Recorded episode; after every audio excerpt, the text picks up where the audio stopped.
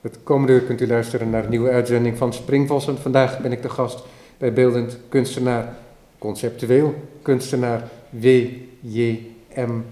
Kok. We zitten in zijn studio en de directe aanleiding voor dit gesprek is een presentatie bij Galerie Kees van Gelder. Monochrome, of gewoon in het Nederlands monochroom. We zitten hier in je studio. Hier eh, links van mij, rechts van jou, heb je een paar doeken opgehangen uit Ja. een andere serie. Ja. Dat heet Mix. Klopt. Dat zijn eh, schildersdoeken Mhm. die je maakt met andere kunstenaars, kunstenaars die je uitnodigt. Dat is een langlopend project. Ja. Daar komen we ook nog wel over te spreken. Ja. Het woord monochroom is al een paar keer gevallen, Mhm. dus misschien moeten we daar maar mee beginnen. Ja. Want wat is een monochroom? Dat is een Ja. hele grote vraag eigenlijk. ja. Wat ben jij als kunstenaar? Want ik zei al, beeldend kunstenaar, wat ook is, want je brengt beelden voort. Ja. Maar je hebt ook die eigenschap als kunstenaar dat je vaak een concept als uitgangspunt neemt. Dat je nadenkt over de kunst en dat het idee de motor wordt van beeldend werk. Ja. En soms niet eens van beeldend werk, maar gewoon van een mogelijkheid. Ja. Dat is een complicatie die al enige tijd bestaat natuurlijk. En jij, heb ik de indruk, probeert hem te vereenvoudigen door toch wel vaak te cirkelen om de schilderkunst. Ja, De schilderkunst speelt wel een centrale rol in jouw werk. Zeker. Ja, ja. Is dat altijd zo geweest? Nee, nee, nee. Ja, altijd is een groot woord. Maar ja, als je de studie erbij wil betrekken, de periode dat je eigenlijk eh, begint eh, af te tasten van eh, wat je met de kunst wil gaan doen in de toekomst. zou je ietsje dichter bij de ja. microfoon Zeker, ja. Dankjewel. Ehm, nee, het is eigenlijk begonnen tijdens de studie met een, eerder een soort afzetten tegen de schilderkunst. Onder invloed denk ik van wat, dan, wat ik dan leerde kennen als conceptuele kunst, heel pril, natuurlijk in de beginfase. En op, op het moment dat ik op de Rijksacademie begon, heb ik gedacht ik ga eens kijken of ik niet eh, eh, dat kan omkeren. En de hand, met de, eh, de hand van de vijand kan schudden door gewoon helemaal gaan over te geven aan de schilderkunst, voor zover dat ik dat had, hè, voor, dat, voor zover het in mijn vermogen zou liggen. Dus daar is dan de, de uitdaging begonnen.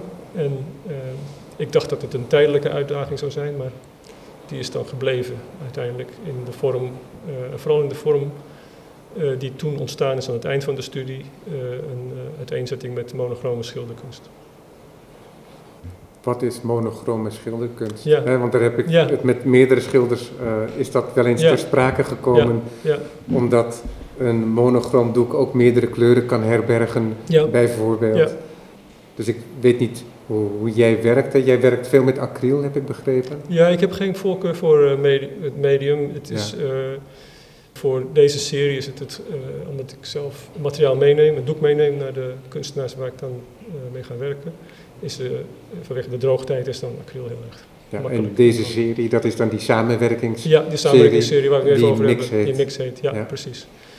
Maar er zijn ook, als, als er aanleiding is om, olieverf of andere materialen te gebruiken, dan is dat, ja, sta ik daarvoor open. Ja. Ik heb ook veel met olieverf gewerkt in het verleden.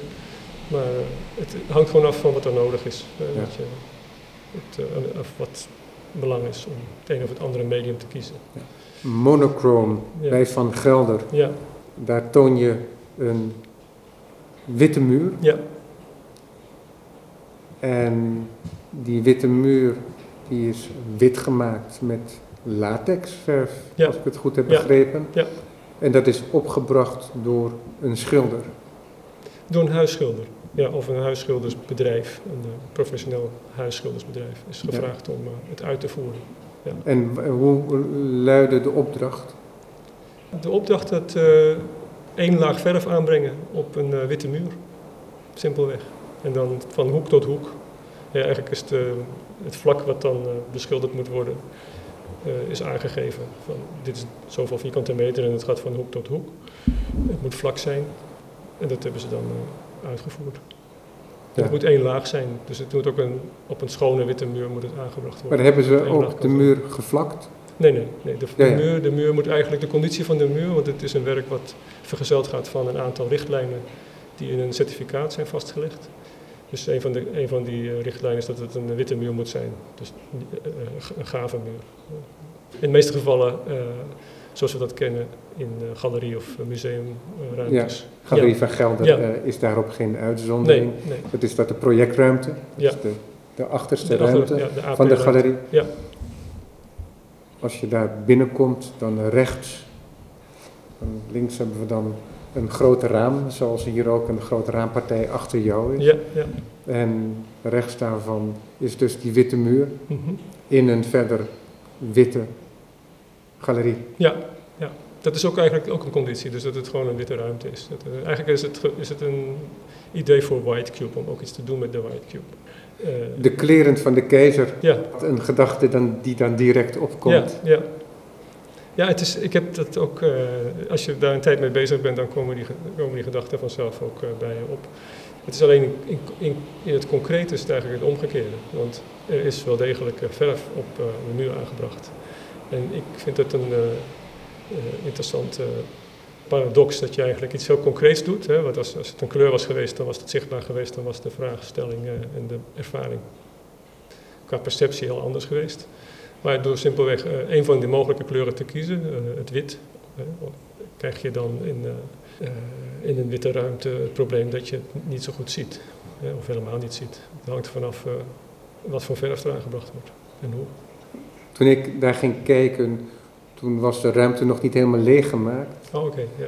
Waardoor er nog, nog wat doeken tegen de muur stonden. Ja, En er stonden ook nog wat fotolampen. ja. ja, ja. en, het was eh, voor de opening. Want het dan. was voor de opening. Ja.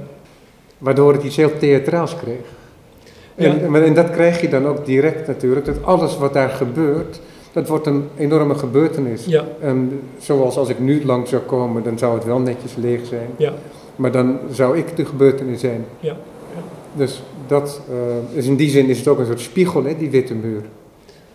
Eh, ja, ik denk dat het zo kan werken. Ja, ja. Dat Een is spiegel. een van de mogelijkheden. Voor dan. mij ook hoor. Ja. Voor mij is het ook een spiegel, omdat je, je hebt natuurlijk een soort eh, aanlooptijd waar- waarin die gedachte werkelijkheid moet krijgen. En het is niet zo dat ik, toen die gedachte zich bij mij opdrong, van ik denk, oh dat gaan we even doen. Het is eigenlijk een werk wat ik eh, heel lang eh, dacht niet te gaan maken. Hè, omdat vanwege de eh, voor de hand liggende problemen van het niet zichtbare. En dat het mij daar eigenlijk niet zo heel erg om gaat. Ik ben er natuurlijk in dit werk mee akkoord. Dat het, dat het een probleem is van de zichtbaarheid. Maar het is niet een. ik, ik zoek dat niet op uit provocatie of zo. Of van kijk eens, hier kom ik met iets wat je niet ziet. Het had ook een zin kunnen zijn in het projectenboek van je B.J.M. Kok. Ja, eh, hoewel ik dus dat, dan kom je inderdaad terug op eh, een van je beginopmerkingen eh, over de achtergrond van mijn werk, die vaak geïnterpreteerd wordt als conceptueel. En tegelijkertijd dat er een grote interesse is voor schilderkunst. Dat het zich tussen die, die velden beweegt. En dat voor mij dan eh, het feit dat eh, de schilderkunst iets concreets is, eh, ook hier eh, de gedachte bepaald heeft om het zo te doen. Dus ik, ik vind het mooie aan schilderkunst dat het zich moet concretiseren, dat het zich moet materialiseren, dat het zich moet, eh, eh, in de stof moet uitdrukken. En eh, dat, ik denk dat dat ook de, datgene is wat me erbij gehouden heeft bij de schilderkunst. Om niet alleen maar te veel in het hoofd te blijven hangen. Ja, tussen schilderkunst in de klassieke zin van het woord Mhm. en conceptuele schilderkunst, dat ligt heel ver uit elkaar, maar het ligt ook gewoon bovenop elkaar. Mhm. Want je kunt van klassieke schilderwerken, ja. of dat nou uit de renaissance is, of uit de Mhm. manieristische periode, of uit de barok, of daarna nog, kun je ook zeggen dat daar een concept aan vooraf is gegaan. Zeker, ja. Een concept van soms schilderkunst, Mhm. Maar soms ook gecombineerd met een concept van maatschappij, filosofie, politiek. Alles. En ja, eh, ja. je ontkomt er eigenlijk niet aan. Dus in die zin is het conceptuele in de kunst niet iets nieuws. Mhm. Alleen is het wel zo dat het geautonomiseerd werd op een gegeven moment. Het Ja. was een doel op zich Ja. eh, geworden en dat was wel iets nieuws. Ja, ik, ik zie zelf het begin van de conceptuele kunst eh, altijd eh, op een eenvoudige manier, een kunsthistorische manier bij Duchamp beginnen. En eh, dan in de vorm van de ready-made. En ik denk dat dat een heel eigen probleem ge- gecreëerd heeft in de, in de kunstwereld. En dat dat in de zestiger jaren eigenlijk zijn weerklank gekregen heeft in een groter gebied van de kunst. Door middel van wat we dan zijn gaan noemen de conceptuele kunst, maar ook als je kijkt naar allerlei andere stromingen uit die tijd, hè, Arte Povera of eh, voorafgaand aan de 60 jaren misschien de Zero-beweging, eh, Fluxus, eh, Happenings, dat het allemaal eigenlijk eh, uitdrukkingen zijn van iets wat, wat je, waarvan je zou kunnen zeggen dat, is, dat daar heeft Duchamp, wetend of niet, hè, willend of niet, een, eh, een aanzet toe eh, Ja. gegeven. Duchamp heeft natuurlijk ook geprofiteerd van de kunstontwikkelingen na de Tweede Wereldoorlog. Zeker, ja. Eh, In de vorm dan in ieder geval van pop art. Ook, ja. Ook, ja. Ja. Om het bij één noemer te, Ja. te maar ook, ik denk meer nog misschien van, de, eh, van wat in de zestiger jaren eh, met conceptuele kunst begonnen is. Hè. Dat, dat een di- veel directere verwijzing was naar zijn, zijn, zijn ja, ik denk vooral zijn readymates. Hè, want Duchamp heeft meer gedaan dan alleen readymates maken. Ja. Maar dat het, dan moet je misschien vooral kijken naar de, het effect van de readymade. Ja, maar hij werd inderdaad opgepakt ook door bijvoorbeeld eh, K. Schippers en Bernlef en Brands met, met Bar Barber. Ja, Eh, daar Ja. kwam hij, werd hij ook als peetvader gezien ja, van een bepaalde omgang met kunst. Hè? Of dat nou literatuur is of beeldende kunst. Ja. Ik denk dat, dat je dat kan terugbrengen tot zijn houding. Want hij heeft natuurlijk ook een hele bijzondere houding gehad als kunstenaar. Eh, ook door zich eh, op een zekere manier te verwijderen van de kunstwereld of op afstand te blijven. Ik denk ook dat zijn laatste werk eh, heel belangrijk is geweest. in, als je gaat kijken naar wat voor een soort strategie heeft hij gebruikt in zijn praktijk om eh, zoiets te kunnen maken als eh, zijn laatste werk. Étant donné, Ja, bedoel je? Ja, Eh, dat is wat een, een soort geregisseerd ja. stuk is eh, geworden, eh, omdat het ook voorbij gaat aan zijn, eh, als het ware voorbereid is om een voortbestaan, direct voortbestaan te krijgen na zijn dood. dat is een soort levensgrote kijkdoos Ja, um, Ja. met een, een soort staldeur ja, eh, waar je dan eh, doorheen kijkt Ja. en je wordt in die zin deel van het werk omdat jij als kijker de gluurder wordt. ja, En daarin zie je een, eh, een, een vrouw eh, Ja. eh, liggen, naakt, ja. naakt. En ehm, daar heeft hij nog mee over de straten van New York gelopen, had ik begrepen toen hij van atelier veranderde. Oké. Dat is dan weer een grappig beeld. Dat is- Ja, ja. Nee, maar het is ook natuurlijk iets wat hij in het geheim heel lang heeft ontwikkeld. Hè? Dus hij heeft dat eh, ontrokken aan het zicht ook van zijn directe eh, omgeving. ja, Eh, toen iedereen dacht dat hij zich met schaken bezig hield Ja, en andere ja, zaken. Precies, ja, ja. En ik denk dat dat is een hele interessante, dat is natuurlijk wat er ook eh, uitgebuit is als houding in de, in de conceptuele kunst. Als eh, iets wat een eigen praktijk kan worden. Ook dat je, eh, als je zegt, kijk naar eh, de praktijk van Lawrence Wiener, dat je een idee ook niet per se hoeft uit te voeren, dat je het ook kan opschrijven. En je kan het ook in, op een notitieblokje bijhouden ergens. En dan kan het ook een werk zijn als je dat wil. En ik denk ook dat die, eh, eh, eh, die mogelijkheid om iets te willen, dat je een soort wilsbesluit ergens over hebt, en dan is het gewoon kunst, ook nieuw, relatief nieuw is in de kunst na, van na Duchamp. Maar goed, monochroom bij Galerie van Gelder, Ja. een witte latexmuur. Ja. Wij zijn hier ook omgeven door witte latexmuren. Ja. Hoe is dat werk verbonden met jouw praktijk?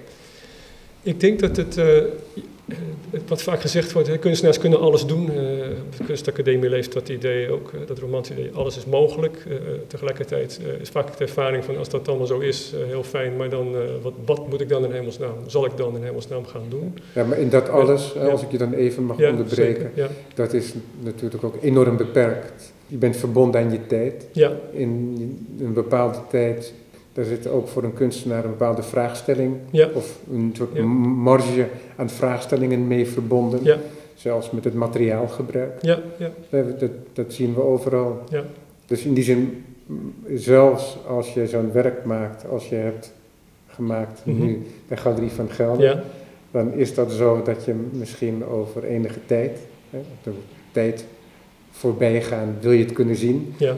Dat je het kunt verbinden met een bepaalde periode.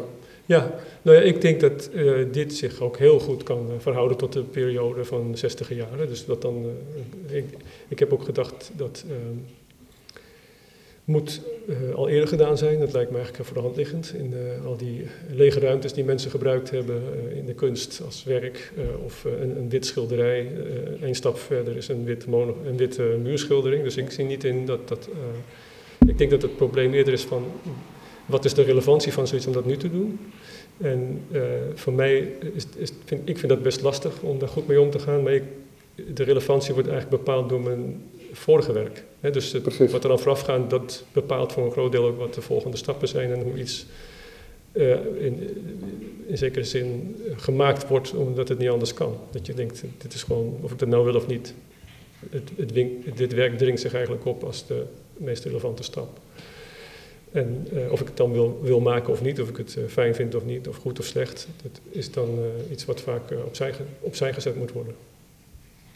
En dat hangt dan samen met jouw denken over monochroom? Ja, ja zeker. want dat is wel iets wat je jezelf hebt opgelegd om met monochromen te werken, maar dat is niet het enige wat je gedaan hebt, want je hebt ook met motieven en zelfs met figuratie gewerkt, ook op conceptuele manier. Daar komen we nog wel over te spreken.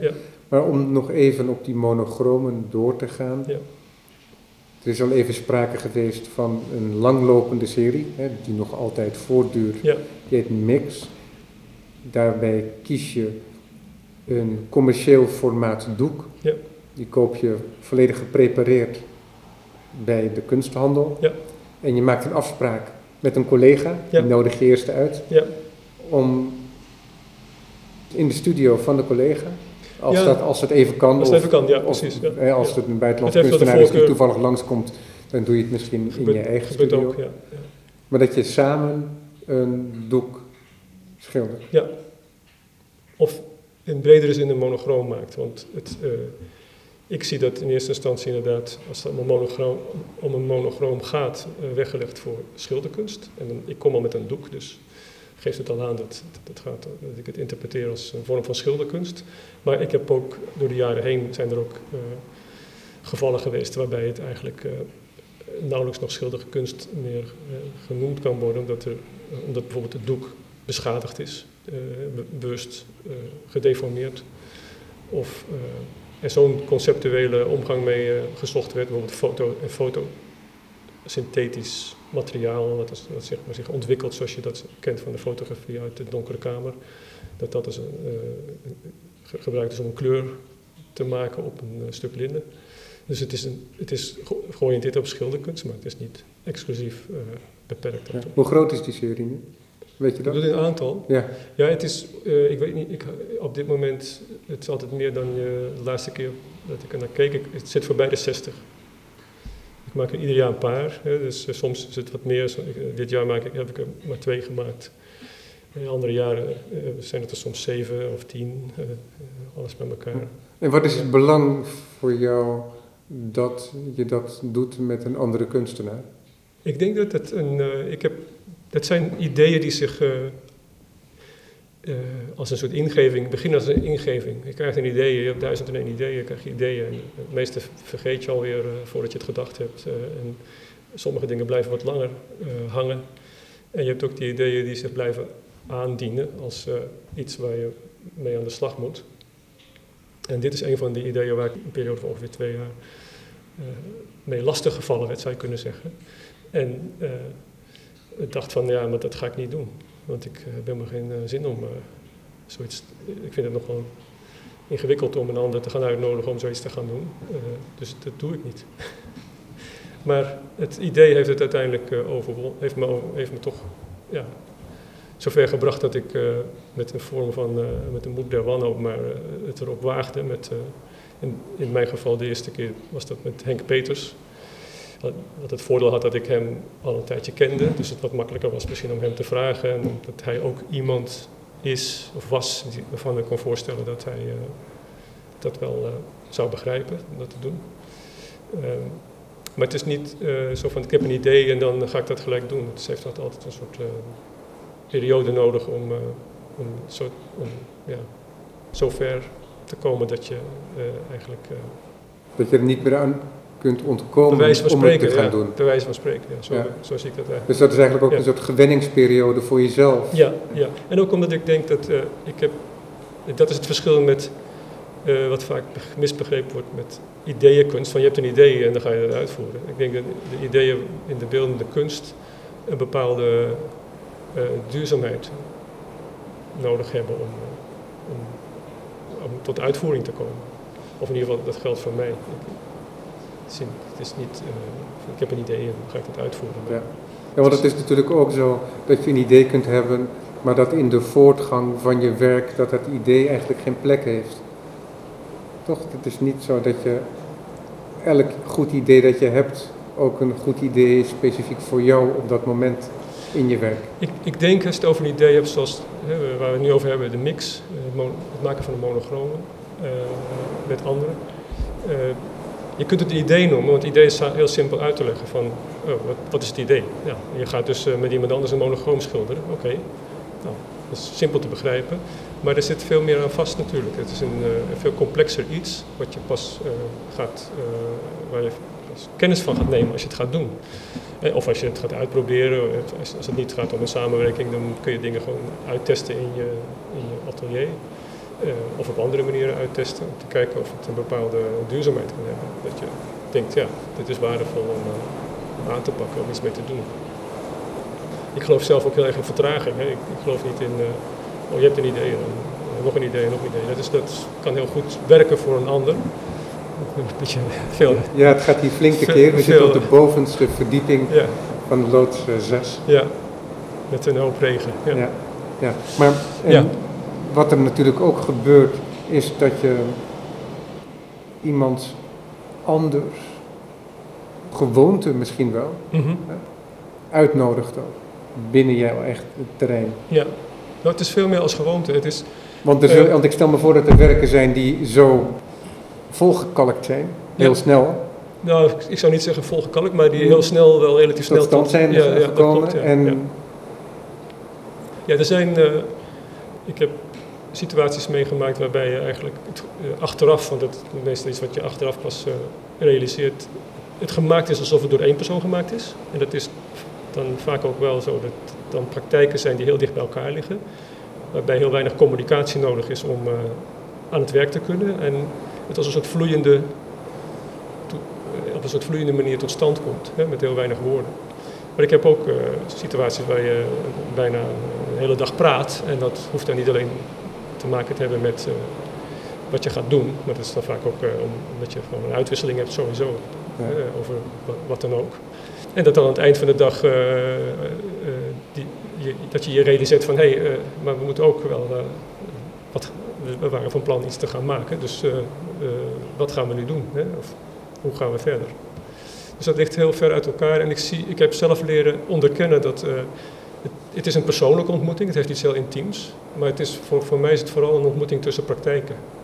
En, en wat is een praktijk? Dat is iets wat veel groter is dan wat we zomaar eh, kunnen pakken. Of wat is, dat heeft met, met gewoontes te maken, maar het heeft ook met de geschiedenis te maken. Het heeft ook met, het heeft ook, ook met je persoon te maken misschien. Maar het is veel groter dan je, kan, dan je in een moment kan vangen. En dat is het wat er gebeurt. Je probeert natuurlijk wel eh, in, in die samenwerking moet iets in een relatief korte tijd eh, tot uitdrukking komen als monochroom. ja, tot uitdrukking komen, of misschien niet, Of maar, niet tot uitdrukking daar, komen, wel, maar- maar ja. daar wel toch een markering van is. Ja. Want je zou kunnen zeggen, Ja, dat, tot uitdrukking komen is eigenlijk een verkeerde uitdrukking. Is niet een goede uitdrukking. want wat interessant is natuurlijk, is dat je zou kunnen zeggen dat zo'n monochroom een omgekeerd conversation piece is. Het idee van een conversation piece Mhm. is dat het schilderij zoveel informatie in zich draagt Ja, dat eh, mensen daar een gesprek over kunnen hebben mhm. en hun interpretaties kunnen delen. ja, ja. En in dit geval lijkt het ook zo dat het monochroom dat gedeeltelijk is, maar tegelijkertijd is het ook zo dat er heel veel niet aan het doek is af te lezen van wat er bij zo'n ontmoeting zich heeft afgespeeld. En in die zin is het meer een soort baken of Ja. een afbakening Mhm. van een ontmoeting. Ja, En dat het conceptuele werk daarachter, ja, dat misschien schuil gaat, die ontmoeting is geweest. ja. Nou, ik vind het een mooie eh, eh, uitdrukking, die is een omgekeerde... Conversation. Ja. Het, eh, met de manier waarop je dat uitlegt, dat, eh, ik denk dat dat heel erg eh, raak is. Ja. En in die zin is het fysieke schilderij een markering van een conceptueel werk dat misschien niet as such echt een conceptueel werk is, maar meer een ontmoeting inderdaad. Ja. Een Nou, uitwisseling. En die uitwisseling, mhm. die is misschien wel heel belangrijk, denk ik. De uit, kijk, uiteindelijk is het voor kunstenaars meestal toch zo dat het werk belangrijkst is. Hè? Dus eh, voor mij is de, kijk, de uitwisseling is belangrijk. Ik, ik, vind vaak heel, ik, maak hele bijzondere dingen mee op die manier. Met kunstenaars op die manier te kunnen werken of te mogen werken. Want dus ik zie het ook als een privilege dat dat allemaal hè, in heel veel gevallen lukt en eh, tot iets bijzonders leidt. Ik leer er ook heel veel van, eh, omdat je, wat niet zo gebruikelijk is als je een eh, ateliergesprek hebt met iemand of je gaat bij iemand op atelierbezoek, dan is die niet aan het werk meestal. In, een zeldzaam geval misschien wel, maar meestal is degene die dan bezoekt niet aan het werk. Nu ben je eh, vaak inderdaad aan het werk bij de kunstenaar die ik dan bezoek. Eh, en je gaat zelfs samen aan het werk. Dus dat is echt in de keuken zijn van het atelier bij wijze van spreken. En wat meer is, het is een hele actieve uit- uitwisseling op basis van praktijken. Dus niet zozeer het persoonlijke wat ook speelt, maar dus eigenlijk van hoe, hoe, hoe komen die praktijken in deze specifieke setting eh, bij elkaar. En dat, is, en dat gebeurt in een relatief tijd, korte tijdspanne. Dus dat moet ook eh, veel geïmproviseerd worden, vaak. En, eh, en alle, alles wat tot zo'n praktijk kan behoren, kan aan de, aan de orde komen, maar niet alles. Dus het is ook altijd weer, hè, het zijn altijd weer bepaalde aspecten die dan eh, uiteindelijk een rol spelen en andere die blijven gewoon liggen. Dat heeft ook met het moment te maken wat iemand heeft als hij voor zijn eigen werk zit, dat een aantal problemen of een aantal interessante gegevens eh, benaderd worden en de rest moet, eh, komt op een ander moment. Ja. Dus dat de momentgebondenheid is ook belangrijk. En je, noemt het, je benoemt net even het, eh, het probleem van het concept ten opzichte van het object. Ik, ik zie dit als serie ook als... Kijk, voor mij gaat het echt om die monochromen. Dat is wat ik wil maken.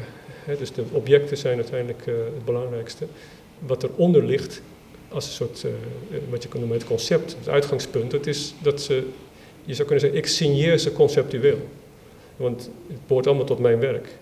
En ieder object afzonderlijk is een, een samenwerking met een andere kunstenaar, die door, ook in, in de meeste gevallen door beide ondertekend wordt. En die, en die kunstenaar die komt tevoorschijn in de titel van het werk. Ja, ja, Elk werk op zich draagt de titel mix. ja, En dan ook nog met de naam van de kunstenaar met wie je het Ja. gemaakt hebt. ja. De titel is Mix en dan tussen haakjes staat Ja. dan Monochrome with en dan de naam van de kunstenaar. Een zestigtal ongeveer Ja. tot nu toe. Ja. Wat maakt dat jij iemand uitnodigt om mee te werken aan die serie? Ja, dat is een hele interessante vraag. Dat is natuurlijk vooral de vraag eh, die heel erg dringend is als je begint. Hè? Want eh, met wie zou je dan eh, gaan beginnen? De- wie- Met wie ga je de eerste maken? Ik had overigens ook helemaal niet een voorstelling van dat dit zo zich zou voortzetten. Ik dacht, ik had helemaal, geen, helemaal überhaupt geen idee van of dat een paar zouden zijn of dat ik daarmee door zou gaan. En de eerste is dus eh, tot stand gekomen ook door het feit dat er zich een gelegenheid aandiende. Want ik zou op dat moment met Henk Peters in dezelfde tentoonstelling zitten. Dat was een goede aanleiding. Een aantal dingen kwamen samen om voor mij die stap te gaan wagen van oké, dan ga ik dat, ik ga doen en dan zien we wel. En eh, vanaf het moment dat je dan één gemaakt hebt, dan komt de volgende van wie is, hoe ga ik dan verder? Of dat heb je misschien ook al die, daar heb ik natuurlijk ook over nagedacht in die eh, periode daaraan voorafgaand. En ik had de mogelijkheid om, eh, je kunt zeggen, ik kan iedereen uitnodigen, ik kan ook mijn buurman vragen, ik kan, mensen die ni- niks met kunst hebben. Maar ik vond het interessanter om heel dicht bij de schilderkunst te blijven, dus bij de praktijk van schilderkunst. En ook, als het even kan, bij, toch wel bij praktijken die zich uiteengezet hebben op de een of andere manier met monochrome schilderkunst. Dat leek me eigenlijk het eenvoudigst, of het meest voor de hand liggend. Om, ja, ik vraag om het maken van een monochroom, dat heeft natuurlijk niet zoveel zin om dat te vragen aan iemand die een abstract expressionistische eh, praktijk heeft. Eh, het, eh, dat kon ik me toen niet voorstellen, dan maak je het jezelf heel erg moeilijk. Op dit moment zou dat kunnen. Ik heb dat nog niet gedaan volgens mij, maar op dit moment zou ik zo iemand kunnen uitnodigen, denk ik, omdat die bandbreedte zich enorm uitgebreid heeft. En eh, En, de, en voor mij is het niet meer te volgen uh, wat de beweegredenen zijn, omdat die zijn, die worden eigenlijk met, je zou bij wijze van spreken kunnen zeggen, met ieder uh, doek wat ik weer maak, wordt het alleen maar groter.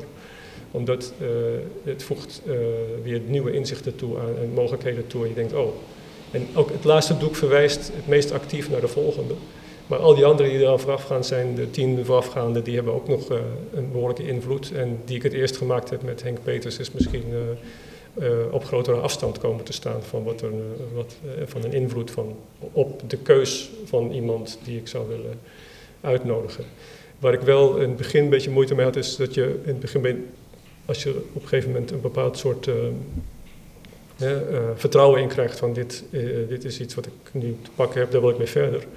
Uh, en een bepaald soort enthousiasme komt van, uh, ja, dan kun je je natuurlijk al heel snel voorstellen dat er een uh, lijstje ligt van kunstenaars waar je het graag mee wil doen, die veel groter is dan, dan praktisch is. Um, en ik heb, op een gegeven moment kwam ik erachter dat ik op een opening was en dat, ik dan, dat dit in mijn systeem ging zitten van oké, wie, wie, kan, wie zou ik hier, lopen hier mensen rond die misschien en dat vond ik eigenlijk heel afschuwelijk, want ik, wil, ik dacht dat is niet de manier waarop ik dat wil doen. Ik wil niet dat het, uh, het moet niet een soort jacht worden op. Of, dus ik heb op een gegeven moment dat achter me kunnen laten. En het, het, het moet zich op een natuurlijke manier, vind ik, naar me toe komen. En er zijn allerlei dingen die bij mij op de deur staan te kloppen. Voor, uh, dus het zijn dus niet die mensen, maar dat zijn, zoals ik ze, zoals die mensen die waarvan ik me kan voorstellen dat ik dat wil doen. Soms duurt het ook jaren, dus dan heb ik iemand in mijn hoofd en duurt het jaren voordat ik iemand uitnodig. Ja. Soms heb ik een uitnodiging, duurt het vrij lang voordat we tot een realisatie komen, omdat we niet op dezelfde plek tegelijkertijd iets kunnen afspreken. Dus het, het lijkt ook een hebben. beetje op hoe ik mijn programma programmeer. Ja, ik, ik moest ook aan jou denken dat uh, jij vertelde hoe, uh, hoe je dat, dat allemaal doet. Dat, dat, uh, dat er ook een overeenkomst in zit. Ja, dat je, en jij, jij doet het op een hele andere manier ook. dat je een enorme uitbreiding hebt van de Springvossen-serie. Die ook iedere keer een ontmoeting zijn. Dus ja. het, is, het heeft die overeenkomst zeker. Alleen bij mij is het heel erg op, op de praktijk gericht. Bij jou is het op het programma gericht wat je, wat je voor de radio maakt. Ja. Heb jij nog wel eens de prikkeling om een uniek werk te maken? Ik moest daar gisteren... Ja, dat is, dit is heel dubieus hè, dat ik dit nee, zo zeg. Nee, natuurlijk. Maar ik, maar ik kies er bewust voor om dat op die manier te formuleren. Ja. Nee, maar het is ook natuurlijk een voorhand liggende vraag die, uh, die zich regelmatig heeft aangediend. Als je merkt dat je een bepaald, als je het hebt over gewoontes of een soort habit, of een soort uh, principe misschien, dat je zegt ik maak altijd alles in series. Uh, dan is het natuurlijk ook heel uitdagend om te zeggen, ja, zo wat, ik kan toch ook, uh, net zoals iedereen, gewoon zeggen, uh, genoeg daarvan. En ik ga, maken, ik ga een uniek werk maken. Maar dat zou, ik, ik heb mijn eigen praktijk in het verleden meerdere keren op, zeggen we, geprovoceerd naar mezelf toe. Dus de boel geprobeerd onderuit te trekken. Onder andere bijvoorbeeld met die kleurboekschilderijen als een, zo'n voorbeeld daarvan. Of dat, ik, ja, dat is misschien aardig ja. om dat toe te lichten waar je dan refereert. Nou, dat refereerde aan het moment dat ik dacht uh, dat, uh, dat monochrome schilderkunst uh, een exclusief pad zou worden. Hè? Dus dat ik alleen met monochrome schilder... Ik was een, aan, twee jaar bezig met monochrome schilderkunst en het had een dimensie waarvan ik dacht, daar kan ik mijn hele leven mee bezig zijn. En dat vond ik ook heel aangenaam aan dat idee. Dus ik dacht, nou, dat kan ik ook en dat, we dat gaan doen. Alleen, uh, ik, ik kon daar niet genoeg, wat je, wat je zou kunnen noemen, uitspraakkracht aan ontlenen voor het moment waar, uh, van mijn ontwikkeling in, in wisselwerking met het kunstenveld, hè, met wat er in de kunstwereld gaande was. Dus ik dacht, dat is gewoon niet synchroon op de een of andere manier. En, het is heel comfortabel, maar ja, het is misschien niet het, het was juiste, te, voor mij te de juiste weg. Ja, precies, te comfortabel. En dus zocht ik naar een, uh, een, een, soort uh, uitweg. En ik dacht, nou, je moet iets heel expl expliciet figuratiefs doen. En toen kwam dat uh, eigenlijk, omdat ik kinderen had die, die, met, die, zo'n kleurboek kregen, kwam dat gewoon in mijn omgeving terecht. Dat ik dacht, hé, hey, is, is dit, dit is, als je over figuratie hebt en hoe je dat kan gebruiken, in, hoe dat bestaat als fenomeen, een, een kleurboek voor kinderen, leek me een enorm contrast op het maken van monochromen. Een heel schoon archetypisch ja, kleurboek. Soort, ja, en ook, heel, en ook wel met de eigenschap dat die pictogramachtige afbeeldingen, die hele gereduceerde uh, ABC-achtige afbeeldingen, uh, hebben ook iets in zich van wat, ik kan, wat je zou kunnen noemen een soort uh, zelfstandig naamwoordwerking. Hè? Dus het is niet, kunst heeft vaak iets van een omschrijving, ergens omheen bewegen, aanduidingen, bijvoeglijk naamwoorden. Ik zou kunnen zeggen, die iets, iets aanwijzen. En dat is ook heel mooi van de beeldende kunst, denk ik. Alleen voor mij was het een, ik had een behoefte om toch te houden bij iets wat een soort domheid heeft, dus een soort niet spreken, een soort eh, betekenisloosheid met zich meebrengt. Terwijl tegelijkertijd is het gelijk te benoemen, oh ja, dit is een, dit is een zon en dit is een boot en dit is een, dus het soort heel, heel makkelijk te benoemen zelfstandig naamwoorden, die vrij eenduidig lijken, maar tegelijkertijd ook zo'n grote openheid hebben naar een, een, taalgebied dat je er ook niet zoveel mee kan. Dus dat het een soort gelijk ook een leegte met zich meebrengt. Van, nou ja, en zo wat. Het zo is er ook ooit over geschreven van, ja, hier een klok en zo wat. Ja, en we zien, we zien eentjes en, ja, en, of en, eentjes, ja, beertjes. Ja, of uh, ja, is een, uh, wat, wat, moet ik met een kinderkleurboek, weet je? Dat is voor kinderen, zoiets. Dat zijn natuurlijk reacties die voor de hand liggen en die ook uh, in die tijd naar boven kwamen. Maar het is een mooi ding, dat boek, dat oorspronkelijke boek is ook een mooi ding. Wat het ook heeft, is dat alles heel duidelijk afgescheiden is. er is. Het bestaat alleen maar, of voornamelijk, niet alleen maar, maar voornamelijk uit omtreklijn. Ja. En die omtreklijn is voldoende dik om niet ambivalent te zijn. Ja, ja. En juist dat werk, dat volledig niet ambivalente, dat ga jij gebruiken, waardoor je weer een ambivalentie introduceert. Ja, ik denk, uh, er zitten meerdere, ik denk meerdere ambivalenties in het werk. Uh, dus ik weet niet precies waar, waar jij uh, op duidt nu. Jij, gewoon het feit ja. dat jij um, jouw interesse op een kinderkleurboek ja. richt. Ja. Dat is enerzijds een waardering voor het kleurboek ook natuurlijk, mm -hmm. denk ik. Zo, nou, zo elementair is het misschien ook. Nou, ik denk meer dat het voor, voortkwam uit een, uh, wat in die tijd ook uh, korte tijd een uh, opwelling gehad heeft in de tachtige jaren, is wat genoemd werd neo-geo. Dus dat gaat over abstracte, geometrisch abstracte kunst. Wat natuurlijk in de kunstgeschiedenis, als je kijkt naar het suprematisme of het, het, constructivisme of allerlei andere vormen in de, terug te vinden is als een eigen wereld. Hè. En ook de concrete kunst zou je kunnen voorzien als een voorbeeld. Dat was een uitbreiding daarvan.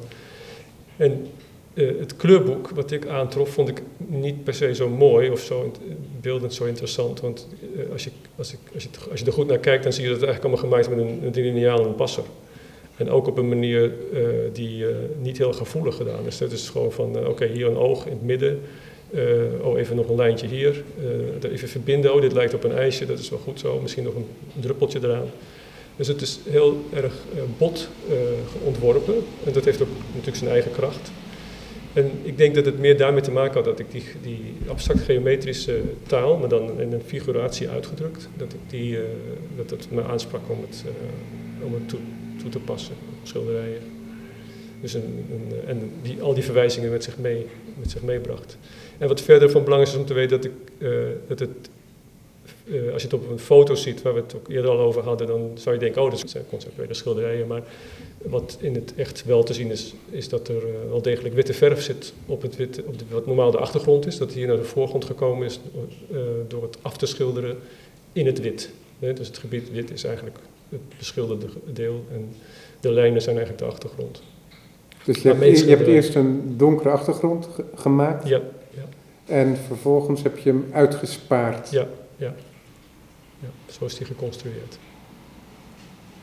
Dus om iets te doen met de voorgrond, achtergrond, maar meer nog met het idee dat het een schilderij moet zijn. En niet alleen maar een conceptuele wisseltruc op iets, wat uit uh, een kleurboek. Ja, want wat is dat, die gedachte dan, dat jij niet gewoon dat hebt uitvergroot in één of twee of drie trappen ja. op papier, ja. van mijn part zelfs als drukwerk. Ja, ja. En wat maakt het dan dat het een schilderij moet zijn en niet zo'n zo'n drukwerk? Ik denk dat het, te, dat het te maken heeft met een uh, hele sterke oriëntatie daarop. Hè. Dus je, het is niet zoiets, het is niet, je zoekt het niet bij elkaar, maar je werkt vanuit. Het, het komt tot stand omdat ik bezig ben met schilderkunst. En bezig was heel intensief met schilderkunst en met monochrome schilderkunst. En uh, een, een uitweg, zo, het zocht naar een soort uitweg uit het beperkte daarvan. En door, door gewoon een groot contrast op te zoeken. Ja. En een uh, motief. En een motief te hebben, ja. En ik kreeg het natuurlijk in één keer met, uh, je hebt in één keer 32 afbeeldingen. Dus je, kon, uh, je hebt gewoon een, heel, een, hele, een hele serie van 32 schilderijen. Die aanvankelijk uitgevoerd werden in, in het formaat van het kleurboek. En een paar jaar later kwam ik op het idee om iets te doen met de schaal in verhouding tot het, tot het menselijk lichaam of tot de perceptie. En die, uh, die doeken eerst in eerste instantie zo groot mogelijk te maken. En later heb ik, dat, heb ik dan gezien, dat wat is groot? Als je een menselijk lichaam jezelf voorstelt, is twee keer zo groot, dan ben je ineens een reus. Dus ik heb, later heb ik er zeven stappen van gemaakt door de, de maat van het oorspronkelijke schilderij iedere keer te verdubbelen. Waardoor je uiteindelijk uitkomt op een uh, serie van 224 schilderijen. Van heel klein naar heel groot. En zijn die allemaal uitgevoerd? Nee, nee, ik, heb wel, uh, de, ik was daar wel druk mee bezig, maar er kwam op een gegeven moment iets tussen in de productie. Maar ik heb best zo ver gekomen dat tot de helft is ervan uitgevoerd. En toen drongen zoveel andere dingen zich op dat ik, dat ik het even moest laten rusten. het kan gewoon verder uitgevoerd worden. Het project is wel voortgegaan in andere gedaanten. Dus later is het inderdaad uitgevoerd in papier, maar dan in verkleinende stappen. En binnenkort, waarschijnlijk volgend jaar, komt er een, een komt er een, een, uitgave van, een boekje, waarvan maar één is een uitgever van een oud student van mij, Vitya Klusensko, die de One Copy Boek uitgeverij heeft opgericht. Een, een nieuw idee van hem om boeken uit te geven uh, waar er maar één van is. Waar maar één boek van is, als uitgever. En dat, is op, eh, op, en dat loopt op de muur van jouw praktijk, die bestaat uit series en variaties. Ja, nee, dit was natuurlijk een, een enorm contrapunt van uh, een enorme uitdaging om iets mee te doen. Dus als je zegt van, uh, kom je wel eens, uh, zou het niet interessant zijn om een uniek werk te maken? Daar begon het eigenlijk mee, die vraag over uh, daarmee zijn we op dat onderwerp van de kleurboekseries gekomen. Het, het unieke. Het unieke. Het is dat, dat het uh, voor mij. Kijk, dat kan ik doen uit provocatie, maar het zou niet meer zijn dan dat. En dat is, niet in, dat is toch niet interessant genoeg. Ik heb het ook wel eens geprobeerd, maar het blijft meestal gewoon liggen. En het komt niet tot uh, dat ik dat in de wereld wil zetten of zo. Of, dus iets dat dus. Ja, uh, is zo inherent aan de praktijk van zoveel jaren. Dat, dat speelde eigenlijk ook al voor een deel op de kunstacademie, dat, dat ik heel duidelijk merkte dat die behoefte er was. En, uh, het is aan de, ene kant dus heel belangrijk en aan de andere kant is het helemaal niet belangrijk, want het is gewoon een gegeven waar je mee werkt zonder meer. En dat je niet, dat staat, dat is niet meer interessant om daar nog uh, verder mee bezig te zijn. Net zoals iemand anders zegt, ik ben schilder, en dat is duidelijk, en dan vanaf hier ga ik gewoon verder dan hoeft hij niet uh, iedere keer opnieuw zich af te vragen of hij niet toch beeldhouder zou moeten zijn. Hè? Behalve als ja. het zich zou aandienen. Uh, het is gewoon, dat is zijn praktijk. En bij mij is praktijk, je zou kunnen zeggen, uh, in eerste instantie gedefinieerd door het maken van series. Dat is misschien wel het allereerste uitgangspunt. Ja. nog voorafgaand aan welke discipline ik zal gebruiken. Maar toch, hè, over die geschilderde versies van die kleurboekplaten. Ja. Daar heb je er dan toch nog 100 plus van ja, uitgevoerd. Ja, zeker, ja. Doet die uitvoeringen dan nog toe voor jou? Uh, of is het gewoon zo, het moet uitgevoerd worden en als het er maar blijkt en dat is het? Of ben jij ook bezig als schilder om de juiste uitvoering te bereiken? Nee, die zijn, nee, nee, nee, dat is echt niet. Uh, er zit geen uh, metafysica of weet ik wat in die schilderijen op die manier in het maakproces ik ben eigenlijk de uitvoerder van het idee dan heel sterk. Het is toch wel ook heel anders dan bijvoorbeeld de mixseries, waarbij door, door het opzoeken van de ontmoeting er wel degelijk uh, van alles gebeurt met die schilderijen, wat ook buiten mijn eigen uh, invloed ligt. Maar dit, dit was echt een, op de proef stellen van het uit, uh, uitvoeren van iets wat vrij groot is en waar je langere tijd mee kan omgaan Zoals ik me kan voorstellen dat Onkaware dat heeft gedaan met zijn date paintings, ook al is dat weer iets heel anders en is dat ook weer uh, niet te vergelijken, omdat hij dat dan uh, op een veel hogere concentratieniveau uh, heeft volgehouden. Of concentratie is misschien niet het goede woord, maar dat is een veel, nog veel gereduceerder praktijk geweest. Maar ik denk dat het daar wel iets mee te maken heeft dat je daar een hang naar hebt om lang met iets bezig te zijn en ook dingen stil te zetten, zodat uh, al het andere in beweging kan komen. Dat je zet iets stil, je, ogenschijnlijk zet je iets stil, maar omdat je, dat je er toch mee bezig blijft, eh, ontstaat er vanzelf een automatische contemplatie op waar je mee bezig bent. En dat stelt toch ook iedere keer de vraag van hoe lang je ermee bezig wil zijn. Want ik, ik, ik heb niet gezegd, er zat natuurlijk een idee van ik kan het allemaal gaan uitvoeren, maar ik, ik had geen zicht op of ik het zou gaan doen. Dat was ook gewoon zolang als ik dat wilde doen. Ja, want wat wel interessant is, is dat die projecten iets van een continuïteit hebben. Het zijn open eindes. Ja. Omdat enerzijds, omdat de mix-serie Mhm. in principe je hele schilderspraktijk eh, mee kan maken, ook in de Ja. toekomst. Ja, zeker. Ook als je het een paar jaar niet doet, hij, eh, het is nog steeds open. ja zeker. En die andere, omdat eh, hij nog niet voltooid is. Ja, maar dat is een ander soort eh, openheid, omdat... eh, nou nee, je hebt, je hebt eigenlijk gelijk, omdat... Het, Het zijn er nog zoveel. Nee, maar het is, het, je, je kan het betrekken op wat er als 224 eh, op een gegeven moment vastgelegd is. Dat je kan zeggen, ik heb, dat, dan leg je dat vast voor jezelf als de mogelijkheid om dat uit te voeren. Maar je hebt gelijk, dus dat is eigenlijk toch gesloten en open. De openheid zit erin dat er ook andere dingen mee gebeurd zijn met datzelfde En gegeven. dat hij nog niet afgerond is. En dat hij nog niet afgerond is, dat is ook een Want conceptueel Ja, gezien zou je Ja. kunnen zeggen dat hij gesloten is. Ja, ja. Ja, in de uitvoering niet, dat klopt. En dat vond ik ook heel interessant op een gegeven moment dat zo te laten en te zeggen, nou ja, je kan dat altijd uitvoeren of niet. Dat, dat zien we dan wel. Ja, is dat ook iets wat fijn is? Dat je van die projecten hebt die, gewoon, die je gewoon nog op zou kunnen pakken? Zeker, en dat gebeurt ook. Hè, want ik heb de, bijvoorbeeld, het gaat om de parfumserie, de serie waar parfum gebruikt is op eh, ongeprepareerd linnen.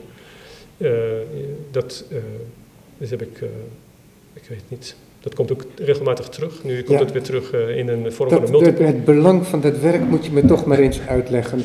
Is dat gelijk met mix gewoon één formaat doek? Ja, het is een doek van een Standaard. meter bij een meter. Standaard formaat? Ja, het is ooit ietsje kleiner begonnen, maar die, doek, die doeken zijn verloren gegaan bij een brand.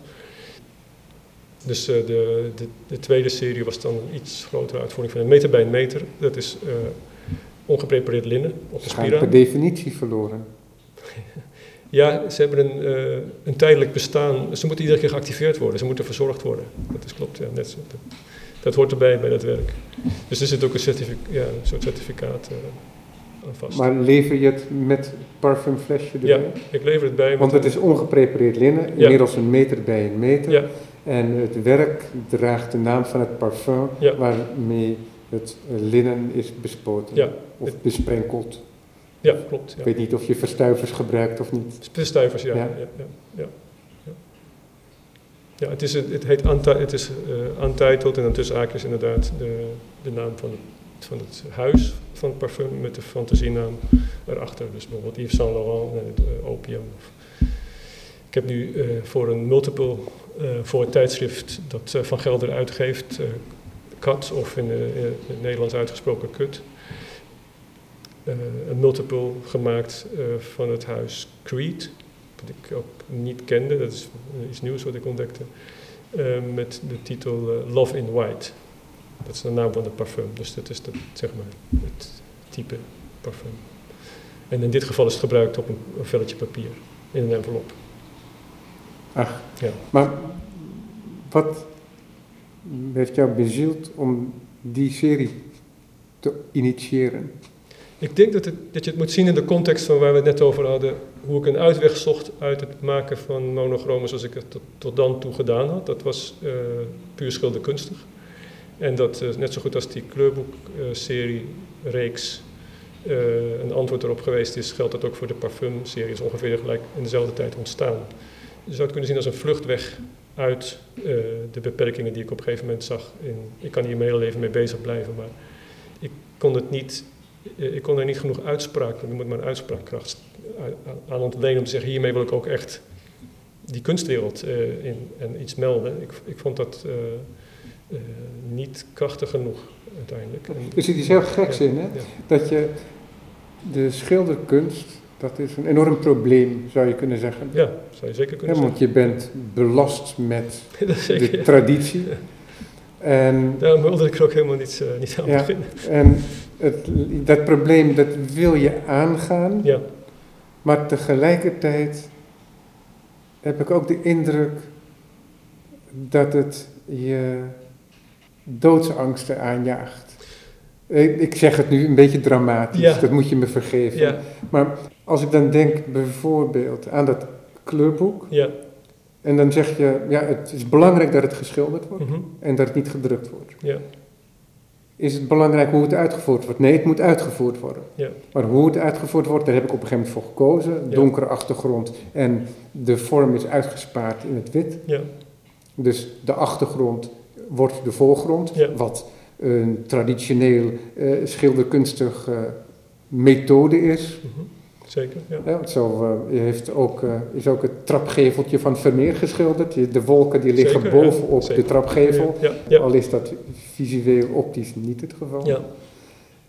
Dat doe je dan wel, dat is een bewuste keuze. Ja, Dus daarmee laat je zien dat de schilderkunst belangrijk is, of in ieder geval eh, van belang is voor jouw praktijk. Maar de manier waarop het uitgevoerd wordt, is minder belangrijk uiteindelijk dan het feit dat het herhaald kan worden. En dat het binnen dat concept zit van en schaalvergroting en repetitie en in grote aantallen. En daarmee vernietig je als het ware het belang, lijkt wel, van de manier van schilderen. Dus je, je, je je er voortdurend voor dat je jezelf niet opsluit in dat atelier om God verhoede inderdaad dat schilderij te maken wat jou voor het enorme probleem stelt. Eh, Kijk, weet je, het is, het is heel dubbel, hè, want je, je, je kunt ook zeggen, ja, maar ik ben conceptueel kunstenaar. Maar je zegt Ja. tegelijkertijd ook, ik ben ook schilder. ja. Ergens eh, levert het mij de indruk op Mhm. dat je ook voor het probleem eh, wegschrikt. Nou, ik, zou niet zo, ik, ik zie het niet zo dramatisch als doodsangst of wegschrikken voor. Ik denk dat het meer te maken heeft met dat ik er een eh, volk over heb om de afstand op te zoeken. Dus je kan, iets, je kan eh, de concepten benaderen door er heel dicht op te gaan zitten en dan kun je eh, een verwijdering zoeken van afstand. Ik denk dat die beweging gaan, dat ik die beweging toepas op mijn werk. Dus het eigenlijk ook op die manier te kunnen loslaten. Dus het is eigenlijk eerder dan doodsangst uitstaan, is het eigenlijk eerder dat ik op een gegeven moment niet, niet eens meer weet of het door mij gemaakt is of door een ander, bij wijze van spreken. En dat is precies het punt waar ik dan ook dat werk kan loslaten. En eh, denk dat, eh, eh, dat ik het in, ene zin, in zekere zin kan achter me laten, maar ik kan er ook mee doorgaan. Dus het, het, het geeft me de vrijheid om het los te laten en het te laten voor wat het is. Maar het geeft me, dat moment geeft je tegelijkertijd ook de mogelijkheid om ermee door te gaan. Dat wil zeggen, als daar weer een nieuwe aanleiding voor is om, dat- Ja. om dat voor te zetten. Dus bij mij is ook de herhaling, is dat op zich Ja. ook belangrijk. Want ik kan dus, als ik, eh, dat, kan je alleen maar in de retrospectief later bepalen van hoe is dat traject eigenlijk geweest. Maar als ik morgen denk, ja, ik vind het heel- voor een tentoonstelling heel relevant om parfumwerken te laten zien, dan maak ik er een paar nieuwe. En dan laat ik dat gewoon zien. En zo wil ik ook graag dat het werkt. Weet je, het is voor mij niet van, ik, het gaat niet om de hoeveelheid ideeën. De- er zijn eigenlijk maar een paar ideeën die eh, zich eh, iedere keer ook soms exact dezelfde hoedanigheden eh, eh, relevant maken. En dan wil ik dat, eh, dat, dan geef ik daar de voorkeur aan dan aan wat, wat in het algemeen eh, bedoeld wordt met nieuw werk maken. Dat je Ja. nieuw werk, nieuw werk maken. Ja, want dat maken, die serie, die heb je zelf gemaakt. Ja, ik die maak, heb je zelf geschilderd. absoluut, ja. ja. Absoluut zelf. Ja. Ja, ik zeg het er maar even bij. Nee, maar, nee, maar kijk, maar, Nee, maar het is, eh, want, dat is want- wel want belangrijk, je, want je zou bij wijze van spreken ook eh, een opdracht kunnen laten vertalen in het Chinees. En eh, Nee, nee, nee, over drie maanden dan, eh, dan zie ik uw, eh, Nee, maar ik denk- uw, uw verzending tegemoet. Ik denk, ja, dat, dat kun je wel zeggen, maar ik denk dat ik heel erg beïnvloed ben geweest een, een, langere tijd door Ad het, wat Ad Reinhardt geschreven heeft en ook zijn praktijk, ook zijn werk. En daarin doet ook zich dat paradox voor dat de vraag op een gegeven moment aan hem gesteld werd, ja, jij, hè, dat hij gezegd zou hebben van, dit is eigenlijk eh, dit is niet het einde van de schilderkunst, want dat wordt er vaak ook van gemaakt, maar we moeten even zeggen dan misschien voor de luisteraars dat Ad Reinhardt een kunstenaar is geweest, die, of een schilder, die eh, de laatste zes jaar van zijn leven eigenlijk eh, hetzelfde schilderij schilderde. Namelijk een zwart monochroom van ongeveer 1,50 bij 1,50. Waarin nauwelijks onderscheidbare velden te zien waren. Ook weer vierkanten, negen vierkanten. Het doek opgedeeld in negen vierkanten. Met nauwelijks waarneembare verschillen. En ook ten opzichte van het ene tot het andere schilderij eh, zeer moeilijk te onderscheiden verschillen. Dus ze worden vaak genoemd zwarte monochromen om die reden. Dat ehm, hem de vraag gesteld wordt, ja, eh, je hebt gezegd dit is, het, dit is het laatste schilderij wat er gemaakt kan worden. En uh, dat, dat het eigenlijk ook het advies is aan iedereen om dat gewoon te gaan doen.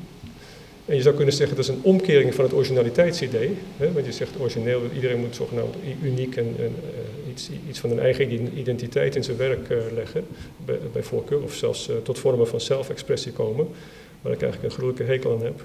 En bij Reinhard, hij draaide dat om, hij zei, ja, het is toch gek dat we spreken van iets wat origineel is, als je het over origine, of zo, dan ga je eigenlijk terug naar dezelfde bron. Dus het zou betekenen dat we als we die richting op zouden gaan, dat we eigenlijk steeds meer hetzelfde werk zouden maken als kunstenaars. Dus als iedereen de goede kant op gaat, dan gaat het steeds meer op elkaar lijken wat we, wat we met z'n allen maken. En om die reden, omdat hij er naar zijn mening uitgekomen was wat de oplossing was van de schilderkunst, was dat zijn aanbeveling. Oké, maak dit schilderij en, uh, en dan is het allemaal goed. Ja, wat heel interessant daarin is maar, natuurlijk, maar dat, maar, is dat hij een hele particuliere manier had om die zwarte schilderijen te maken. Natuurlijk, maar... maar Want ik was... geef het je te doen om een Reinhard te maken.